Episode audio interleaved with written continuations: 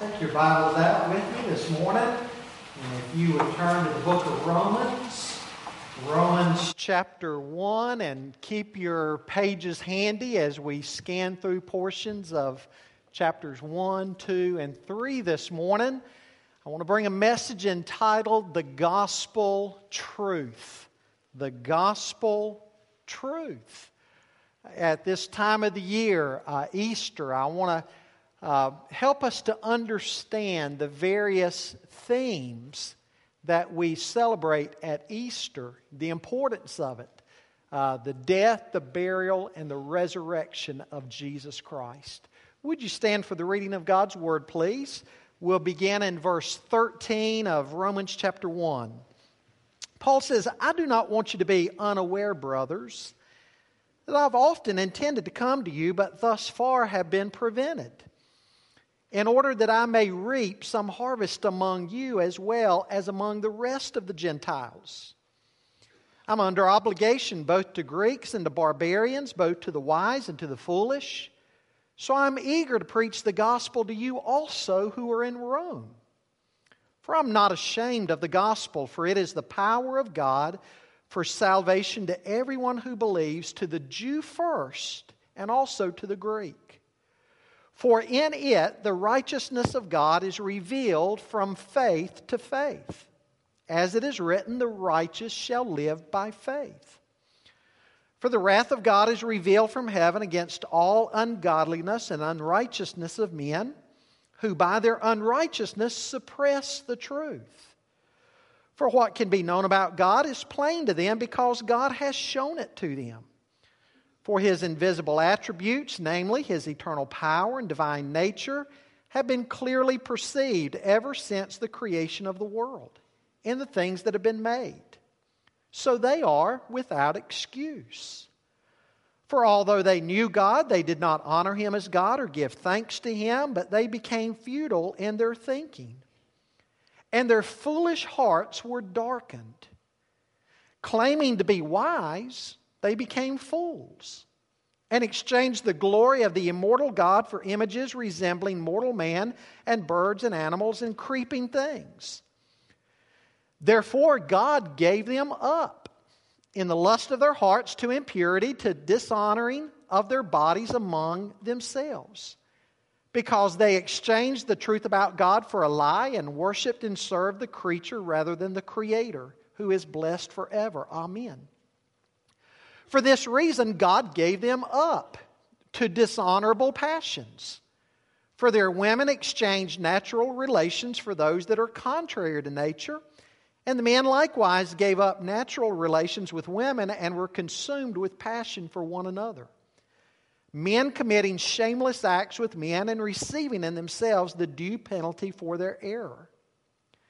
And since they did not see fit to acknowledge God, God gave them up to a, deba- to a debased mind, to do what ought not to be done.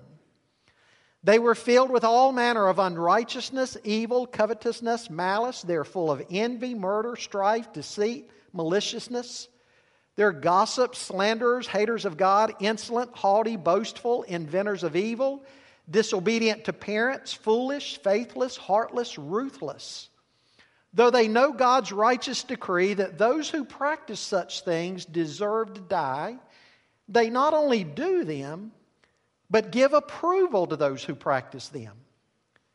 Therefore, you have no excuse, O man, every one of you who judges, for in passing judgment on another, you condemn yourself because you, the judge, practice the very same things. We know that the judgment of God rightly falls on those who practice such things. Do you suppose, old man, you who judge those who practice such things and yet do them yourself, that you will escape the judgment of God?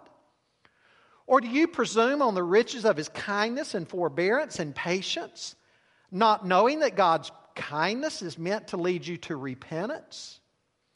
But because of your hard and impenitent heart, you are storing up wrath for yourself on the day of wrath, when God's righteous judgment will be revealed. Father, this morning I pray that you would open our hearts and our minds to a very revealing portion of Scripture, a very hard hitting portion of Scripture for society to hear and for the church to hear. Lord, we thank you for your truth that you love us enough to give us your truth, to give us your word. Now, as Jesus prayed in John 17, sanctify us on your word. Your word is truth. In Jesus' name we pray. Amen. On Wednesday nights, we've been going through a study of the Gospel of Mark.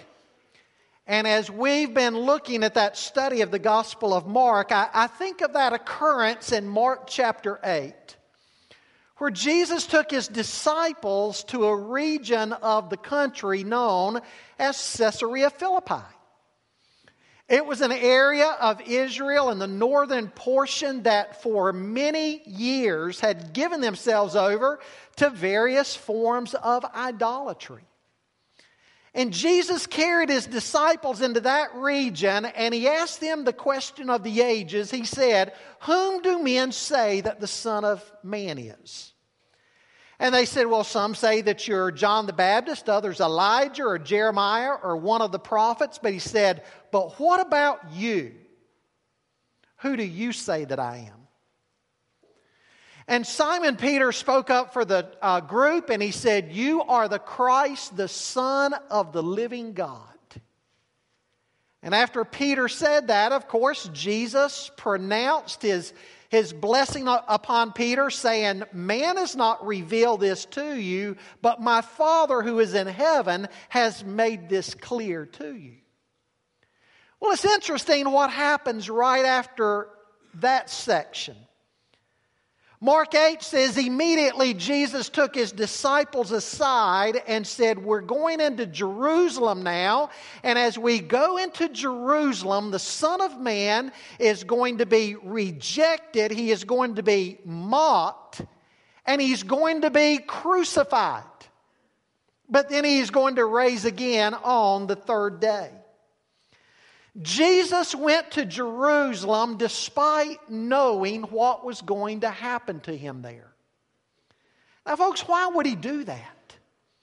Why would he go to Jerusalem knowing that he was going to be crucified there?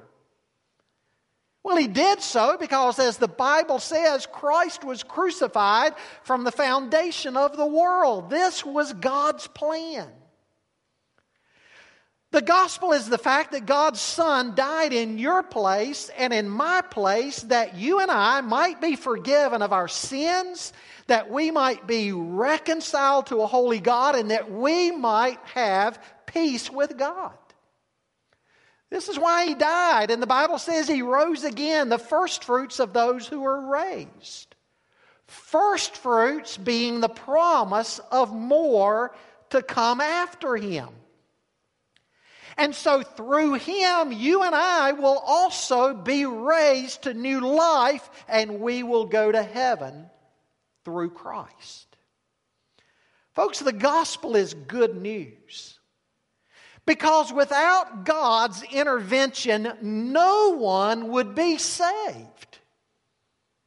Now, folks, let that sink in this morning. I hope you and I understand that.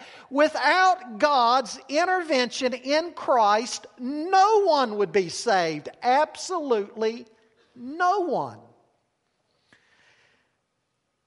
Many in the world try to reduce Christianity down to lesser things, important things, but lesser things that are not the heart of the gospel. Some try to say that Christianity is just looking after the poor or trying to live a good life. The fact of the matter is, while both of those are certainly important and should grow out of the gospel and out of our faith in Christ, they are not the gospel. To try to make them the gospel is every bit as much preaching a false gospel as was the case when the Judaizers went into the churches of Galatia preaching circumcision. What is the gospel? What is the good news that God wants to communicate to us in the Word of God? What is the gospel? What is this good news that we celebrate at Easter? Well, that's exactly what Paul is going to outline and talk about in the book of Romans. Now, this morning I'm going to preach a little differently than I normally do because normally we will take one pericope of Scripture, one unit of thought in a single chapter, and we will develop that. We will pull points out of that one section. But this morning we're going to do that from three chapters of the book of Romans. And what that means is that I'm not going to uh, be able to spend really sufficient time in, in any of the passages. But what I want you to be able to do is walk away this morning with kind of an overview of the gospel truth. Now, no doubt you've experienced somebody saying to you at some point, I am going to tell you the gospel truth. And what they're saying is what I'm about to tell you, you can take it to the bank. Well, what Paul is talking about here is the gospel truth. And the first thing I want you to see in the gospel truth is the gospel's power the gospel's power. Look back again at verse 14 and following. Paul says, I'm under obligation both to Greeks and to barbarians, both to wise and to the foolish. So I'm eager to preach the gospel to you also who are in Rome. For I'm not ashamed of the gospel, for it is the power of God for salvation to everyone who believes, to the Jew first and also to the Greek. For in it the righteousness of God is revealed from faith to faith, as it is written, the righteous shall live by faith. Right off the bat here, Paul is setting the table. He establishes the wonder of the gospel in verses 16 and 17. The gospel is the power of God unto salvation to all who believe, to the Jew first and then uh, to the Gentile. Those two verses are going to be the verses of what Paul is going to flesh out in the rest of the book of Romans.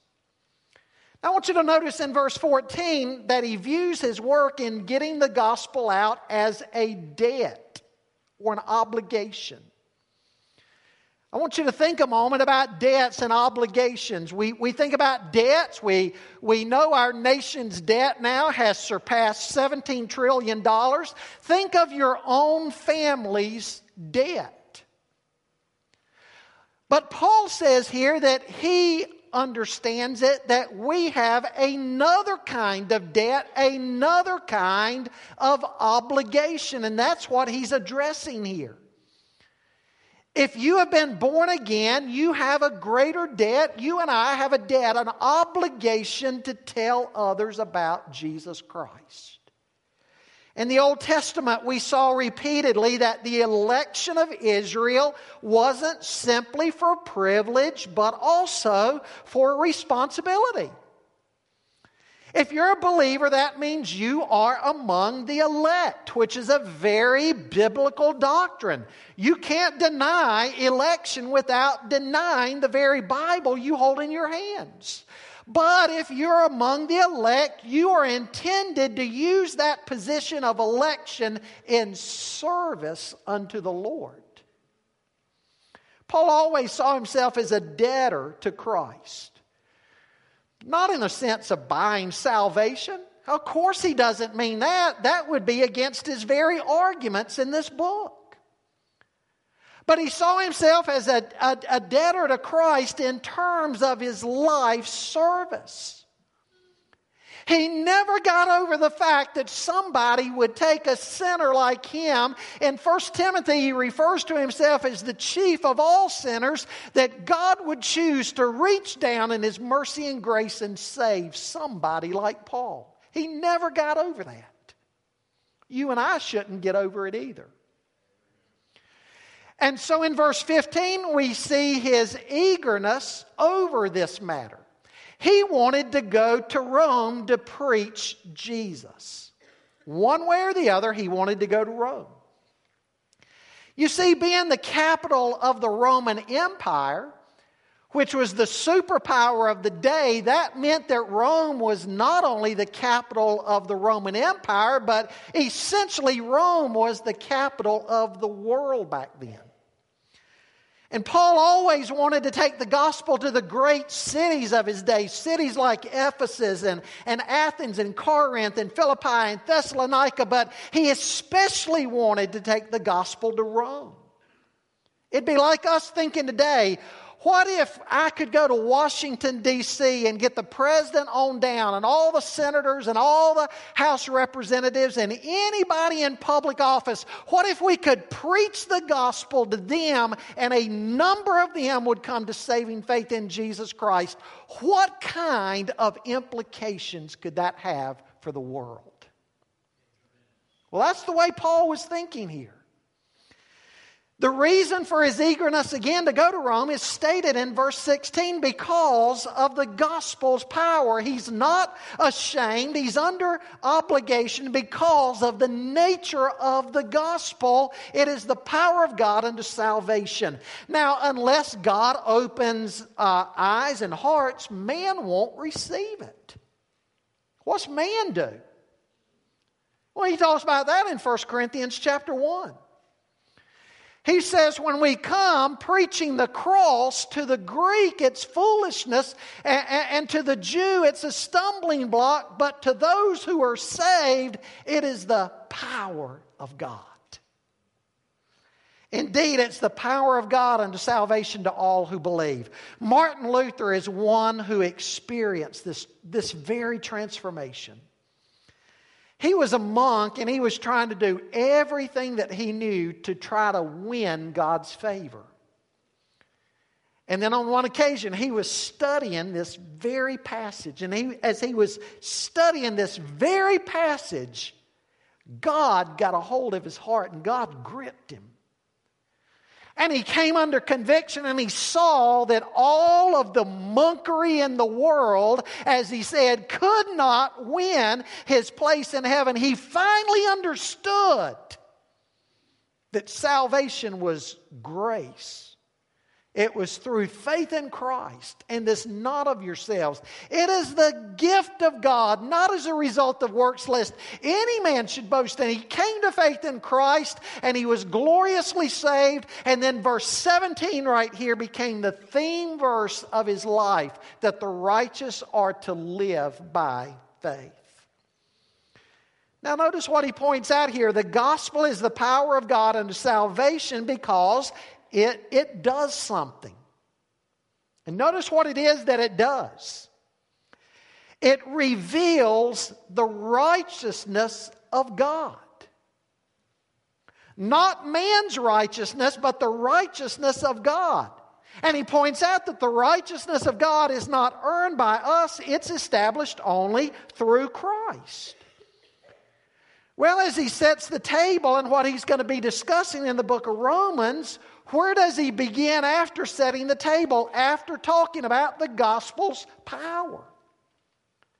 Secondly, he moves on to man's problem. Man's problem.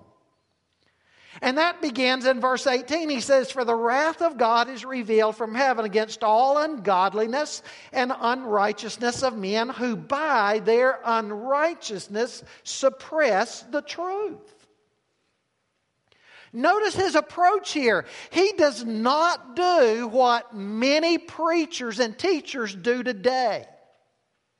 So often today, when somebody is preaching, what will they do? They will dangle some kind of carrot before you. Oh, if you will only come to faith in Jesus, please come to faith in Jesus Christ. If you'll come to faith in Jesus Christ, He'll do this for you, or He'll do that for you. He'll give you this, or, uh, you know, He'll heal your marriage or your body, or He'll help your bank account, or uh, they offer all sorts of carrots of why people ought to come to faith in Christ. Paul doesn't do that. He wants us rather to see in the first three chapters that we have sinned against a holy God.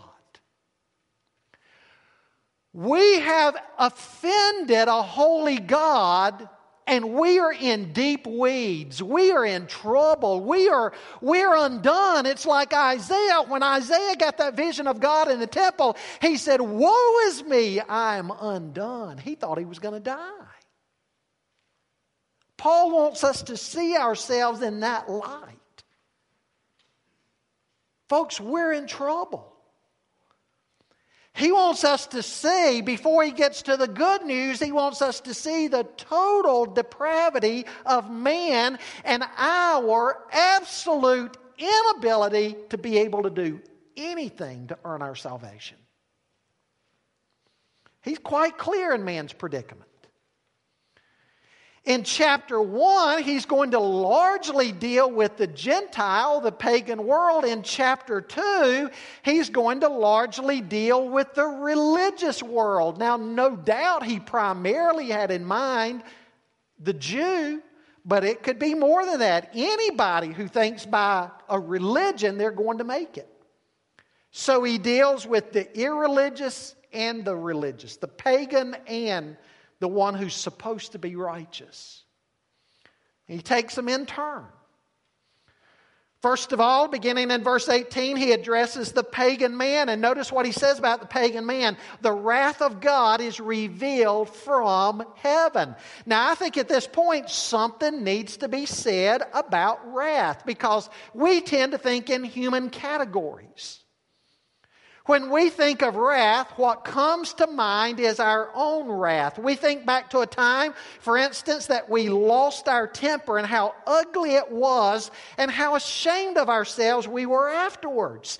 And so when God's wrath is mentioned, we tend to think of wrath in those kind of categories. That's a huge mistake. God's wrath is perfectly righteous and holy, just like His love and mercy is perfectly righteous and holy. And so when we talk about God's wrath, we're not talking about God throwing some kind of temper tantrum. And also, if we have the right picture of God's wrath, uh, e- even if we do have some kind of right picture of it, we don't like to discuss it. After all, it's a whole lot better for us or pleasing to us, we think, to talk about is love. But like J.I. Packer says, one of the most striking things about the Bible is the vigor with which both testaments emphasize the reality and the terror of God's wrath. Arthur Pink wrote, A study of the concordance will show that there are more references in Scripture to anger, fury, and the wrath of God than there are to his love and his tenderness. Now, once we understand the concept of God's wrath and the frequency with which it's mentioned in the Bible, we also need to understand something about the word itself. There's two words for wrath. First of all, there's the word thumos a sudden outbreak of God's anger, like back in, in, in the book of Exodus when they made the golden calf, when God was giving the Ten Commandments, and, and, and, God's anger broke out against the community, and a number of them died. That's an example of thumos. Well, other than the book of Revelation, that word for wrath is only used one other time in the New Testament.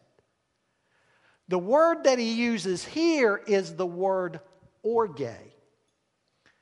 And that stands for the patience of God. God is patient with man over time until slowly but surely God finally says, Enough is enough. And he brings judgment. And so, orge means kind of an anger or a wrath that is like something ripening on the vine until finally it's ready to be picked. Again, that's the word here. God's wrath is more of a settled conviction that's built up over time versus a temporary blowing of the stack. Now, what are the facts in the case against the human race that Paul wants us to understand here? It's not simply a matter of God's wrath being stored up for a later time, like the end of the ages. Paul says here that there is a present manifestation of it. In fact, he uses the present tense, not the future tense, but the present tense, meaning that God's wrath is even now being poured out on the unbelieving world. It's revealed, he says, against all ungodliness and unrighteousness of men. Charles Hodge uh, takes these terms to mean wickedness toward God and then wickedness toward men. Cultures that have no respect for God will likewise have no respect for human life. It's also against those who suppress the truth. Truth can't be changed or undone, but it can be pushed away. Paul says that's what unbelievers are trying to do. They are trying to sweep God's truth under the rug. He says, because that which is known about God is evident within them. God has made it plain to them, he says. And that's in the emphatic position. How has God made it evident? First, through the conscience, the human conscience. God has put a knowledge of himself in us. As the Bible says, he has written eternity on our hearts. Then he adds to that, because that which is known about God is evident in creation. It's like King David said in Psalm 19 the heavens are telling of the glory of God, and their expanses declaring the work of his hands day to day pours forth speech, and night to night reveals knowledge. Creation itself is preaching a sermon. Every day and every night, creation is preaching a sermon, and that sermon is declaring both the existence of God and the glory of God. What is evident about God in creation? He says, first of all, his invisible attributes. We, we see design and order in nature, and we know that, that the God who made it all is a God of order and beauty. The invisible points, uh, the, the, the visible rather points to the invisible finger of God. Creation tells us more about God. It points out His eternal power. We look at the vastness of creation and we know that the one who spoke it all into existence must have total and complete authority. Then also his divine nature is mentioned in verse 20. When we look at creation, we see something wonderful about God's nature. Regardless of how men choose to live, we see certain aspects of the fact that God is kind and good. The Bible says He has made His rain to fall on the just and the unjust. He gives His sunshine to the just and the unjust. Theologians refer to that as common grace. Creation itself reveals that we serve a kind, generous, benevolent God, even to those who don't know Him. Now that leads to the verdict men are without excuse. Men are absolutely without excuse. Circle that in your Bible. Somebody says, Well, what about the pagan tribesman who's never heard? Romans 1 says he is without excuse. Because if he responds to the amount of light that God's given him in general revelation, then God is going to give him more light. The Ethiopian eunuch and Cornelius would be two prime examples of that in, in, the book of Acts. And so we can conclude that if somebody dies without hearing about Jesus, it is at least in part because they didn't even respond to the amount of light that they had. They are without excuse. Notice what's said about them. They did not honor God as God. Even though they knew God, they did not honor him as God. Even though creation itself testifies to the presence of God, men don't seek him. They do not give thanks. And what's being communicated here is an attitude of ingratitude, ingratitude towards God. And so the result is, Paul says in these verses, they become futile in their speculations. Life becomes about man. Man becomes vain and puffed up, and we forget about God. Their heart was darkened, he says. They became fools, they became idolaters. Folks, we need to understand something. We need to understand that mankind is incurably religious.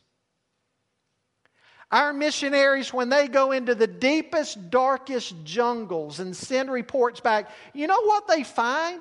They find oftentimes that those tribes are idolaters. They've made some kind of idols. They're having some kind of religion. Man's incurably religious.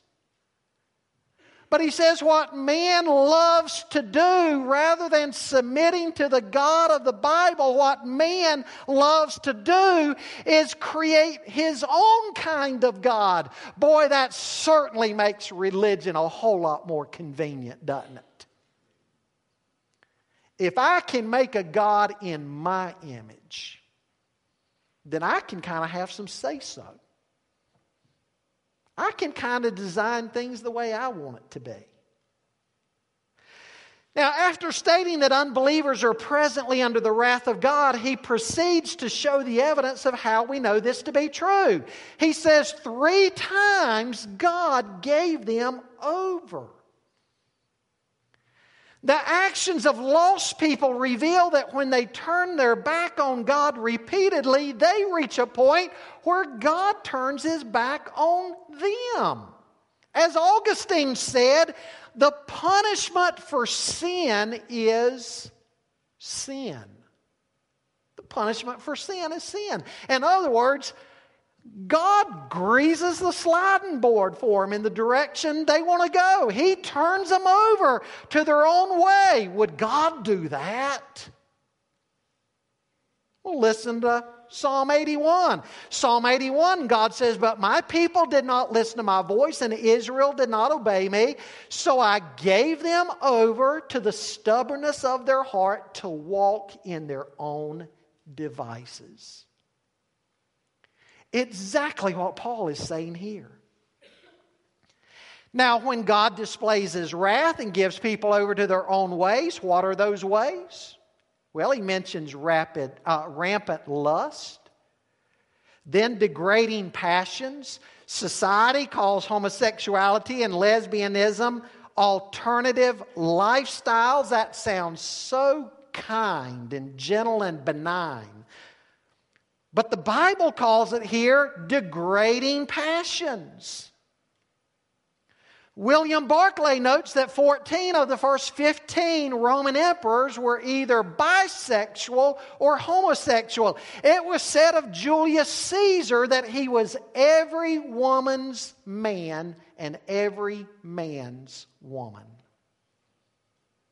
What else does man give it? What, what else, rather, does, does God give people over to. He begins talking in verse 28 that he gives them over to depraved minds. You see, when we turn from light, when we turn from God's light, we inevitably walk out into the darkness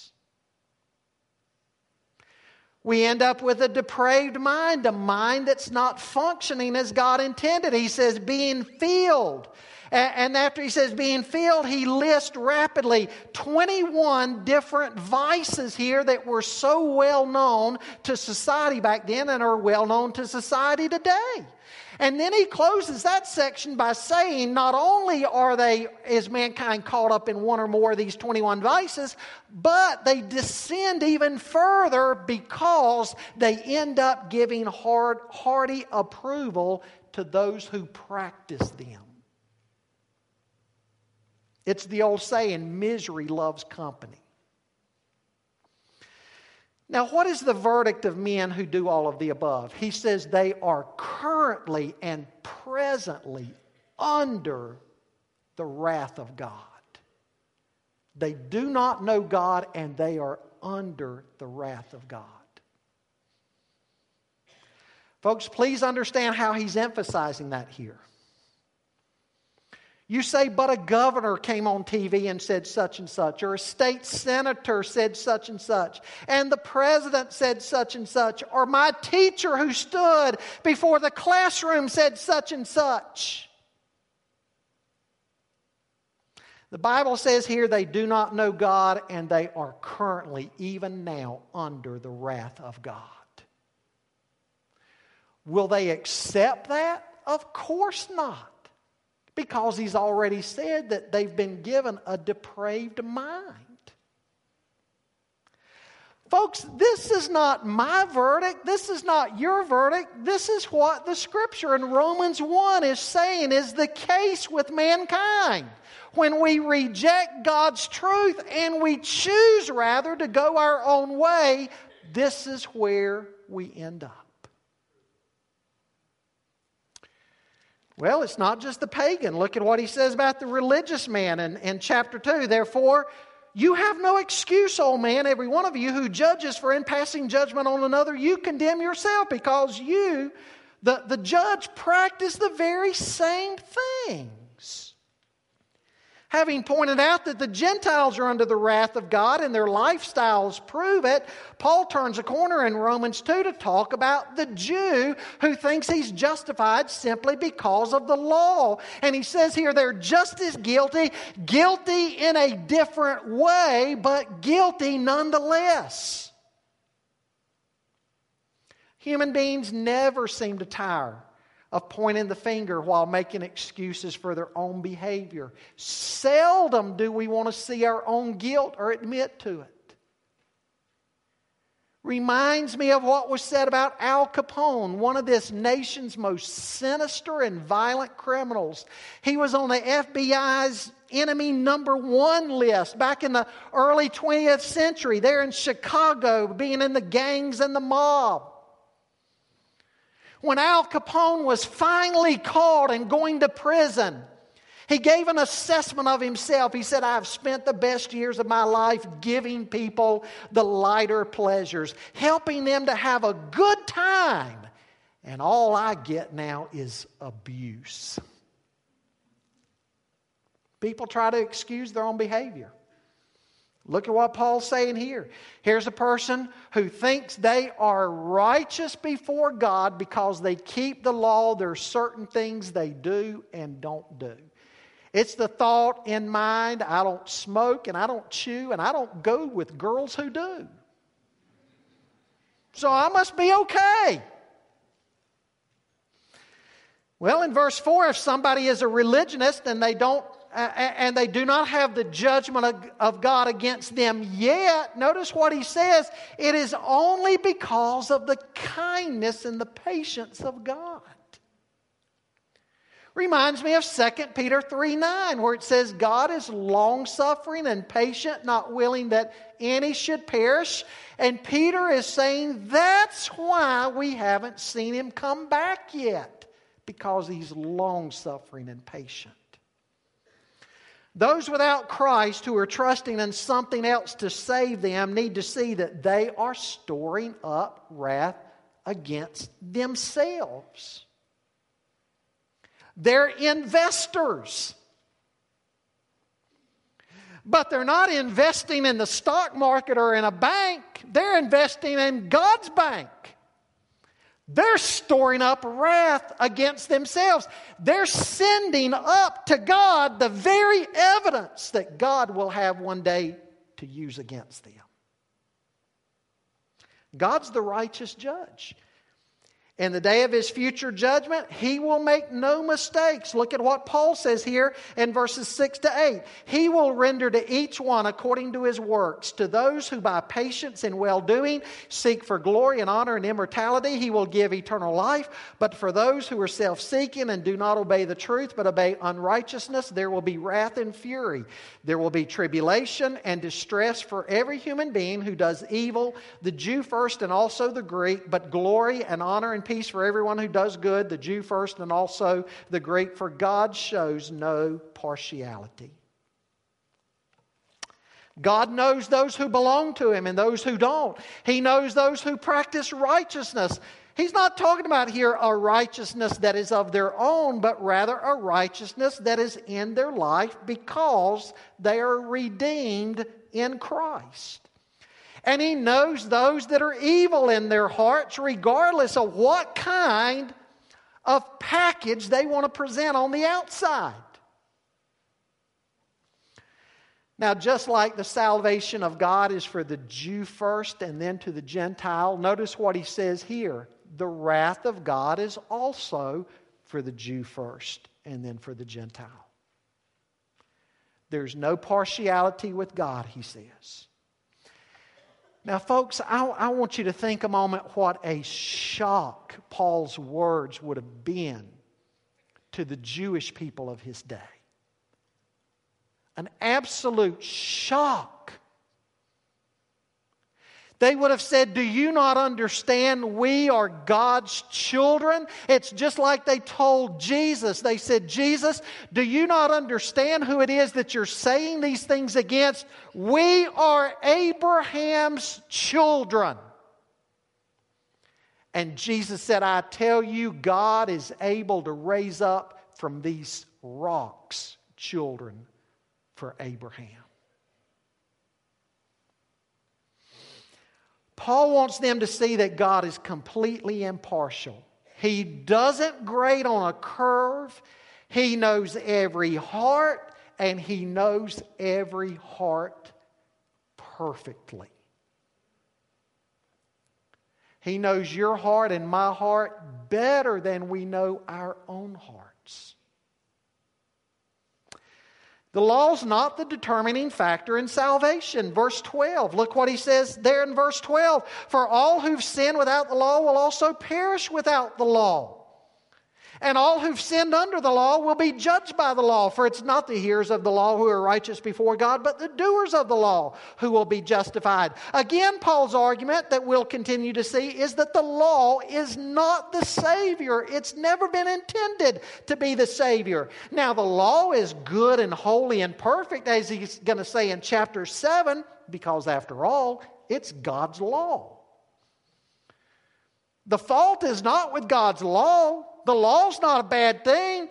Some people have not had the privilege of having the law, but that does not excuse. Those without the law will die without the law. They're still without excuse. Some people have the law, and yet they still do wrong. They'll die as well. They're, they're guilty. The law, in and of itself, doesn't save. God gave the law for a purpose. As he said in the book of Galatians, the law was to be a tutor bringing one to Christ. It was never given to justify. It was to be that mirror that we could see all of our flaws and all of our sin and all of our shortcoming, and we would throw ourselves on the mercy of God.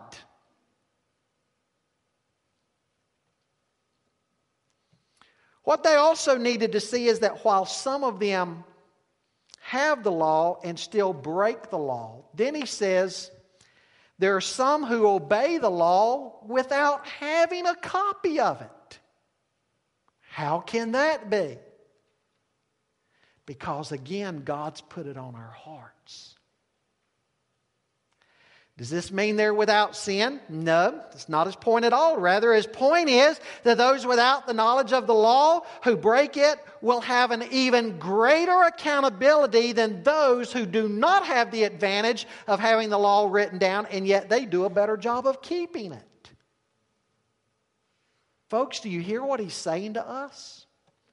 What he's saying to us the privilege you and I have of having the law and having a, a copy of the Scripture.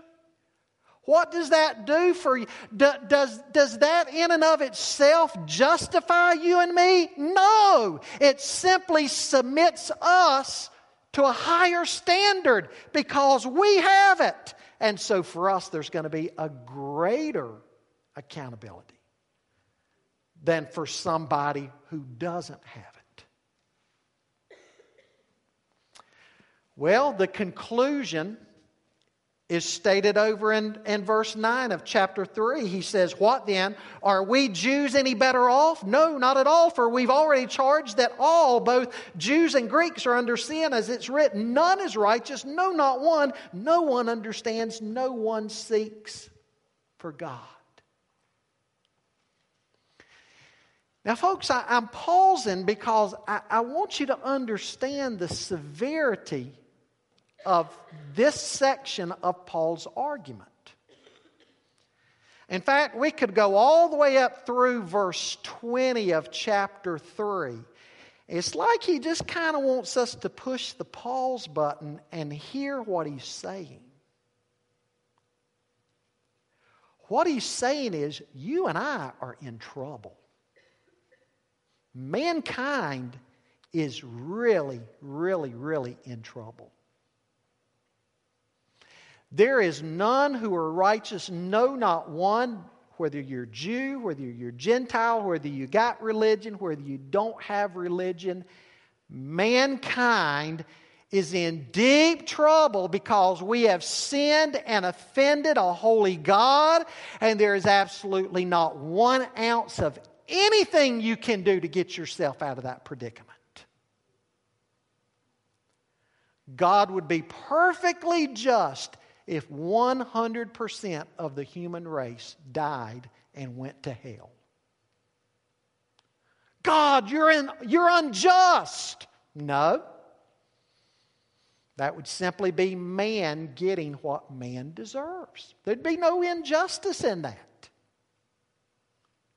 And he wants us to pause at this phrase of the argument and, and, just kind of really take in what the Bible is saying about us because we don't want to admit that. Man wants to say, but I'm pretty good. Look at the way I've lived my life. Preacher, what are you talking about? You're not preaching to us. You must be preaching to Somebody out on the streets of Las Vegas or something. You're not preaching to us. I'm pretty good. Look at what I've done. Look at what I do every day. Look at what I do in the PTA. Look at what I do in the, the various businessmen's clubs around the Rotary Club, things like that to, to do kind things in the community. Look at all these things that I do. Preacher, you don't know what you're saying. Paul knows exactly what he's saying because what he's writing is under inspiration of the Holy Spirit. Again, to use that phrase I used before, you and I are in deep weeds. And what if the story ended right there? How terrible that would be.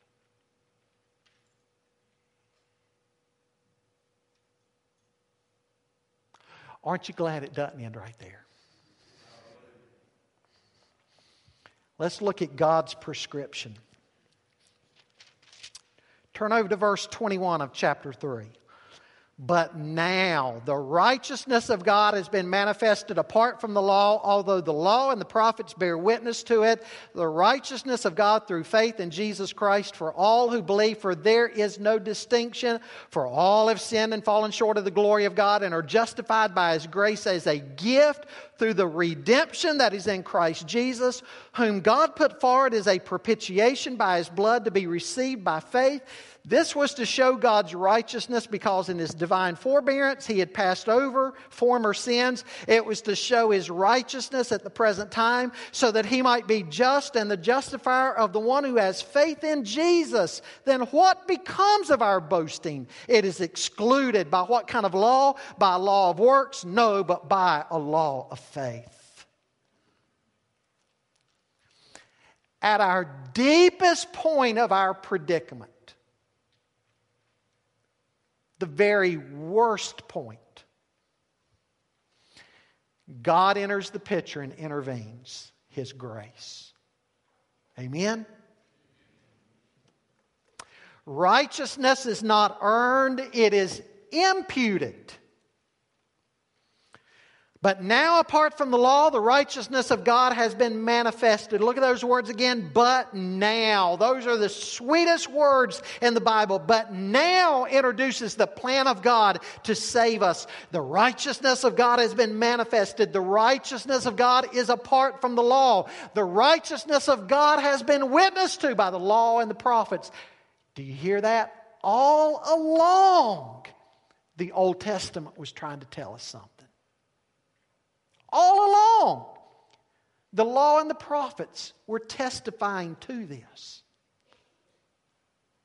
That's why Jesus, after his resurrection on the road to Emmaus, when he joined up with those disciples who were walking, the Bible says he took the scripture and from Moses he began showing them how the scripture testified of him. All along. You know, lest we be too hard on the Jew, again, folks, let's, let's understand how hard it is for religious people to swallow the fact that they cannot do anything to contribute to their salvation. We want to do something, something to put a little bit into our account to earn our way. God, can I do something to make it happen? No. It's of God. It's not of human works. It is apart from the law, he says here. Look at verse 22. It is the righteousness of God through faith in Jesus Christ for all those who believe. There is no distinction, for all have sinned and fall short of the glory of God. Jesus Christ is the subject of redemption. We are justified in Him. Christ is the propitiation, he says here. Let's quickly talk about some of these theological words. Justification. He says here, through Christ we're justified. That's a courtroom word. Here we are in God's courtroom. We're condemned and we're under the sentence of spiritual death, but God justifies us because of the person and work of Jesus Christ. My punishment fell on Christ at the cross, and his righteousness fell on me. He paid the penalty in God's courtroom for me. The next word is redemption. That was a slave market word. Slaves would be redeemed out of the market, they would be purchased. But this redemption is even better because in the slave market, you would go and redeem a slave, so that slave, instead of being that other person's slave, could now be your slave. But what Christ has done is redeem us to set us free from the curse of the law, to set us free from the bondage of sin and death in the law. The next word is propitiation. That word was used to refer to the taking away of wrath. Remember, we're under wrath. And Jesus Christ is the one that God's wrath fell upon on the cross. That's why he cried out in that horrible moment, My God, my God, why have you forsaken me? God's justice had to be satisfied. Christ, therefore, took the wrath of God, all of the wrath of God upon himself, and his death on the cross perfectly satisfied God's righteousness. He is our propitiatory sacrifice. As verse 25 points out, God, in His forbearance, passed over the sins previously committed. You say, What in the world is He talking about there? What do you mean God passed over? Go back to the Old Testament again. Every year, the high, on the day, the day of atonement, the high priest would go into the Holy of Holies, present that sacrifice, and for one more year, God would pass over judgment and the sins of his people would be covered. Every year covered one more year. Next year, sacrifice one more year. It was covered. But then when Jesus Christ came on the scene, he didn't simply cover our sin, he took sin away. Once and for all, he paid the price for sin. When he said, Tetelestai, it is finished, no other sacrifice for sin ever from that point on, no other sacrifice ever had to be made. God passed over it, passed over it, passed over it. He was patient, finally sent his son who would take it away. What's the outcome of this? Look at verse 27. There is no room for boasting whatsoever. If somebody is going to boast, as Paul said to the Galatians, we boast only in Jesus Christ and only in the cross of Christ. Folks, bragging on Jesus is the only bragging we can do that's legitimate. Because again, you go back to what he's just said before he got to this good news portion of chapter 3, and we're in deep weeds, we're in problems. We're in a predicament we can't climb out of. And in that predicament, we die, we are eternally separated from God. And at that point, God steps in and He does it all through Christ.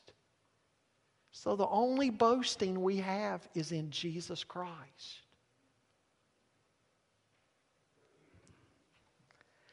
What's God do now? Same thing Peter did on the day of Pentecost. Remember when Peter was preaching about Jesus on the day of Pentecost? The Holy Spirit fell on, on the multitudes, and a number of them were pricked to their heart. You remember what they asked Peter? They said, Men and brethren, what must we do to be saved?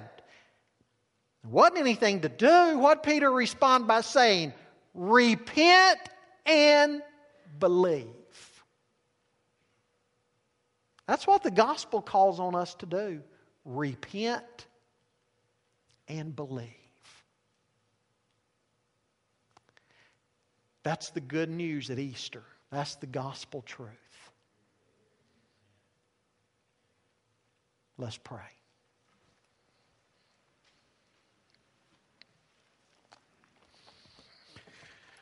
The question for you this morning has God granted this new life to you? Have you been born again?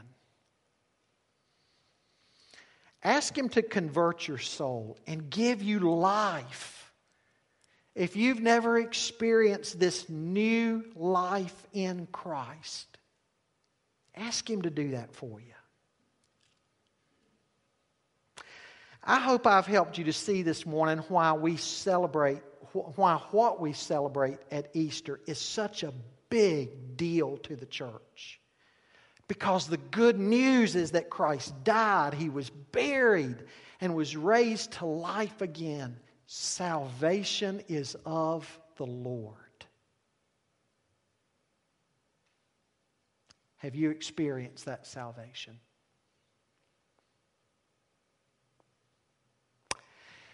And if you have, I want you to think about something.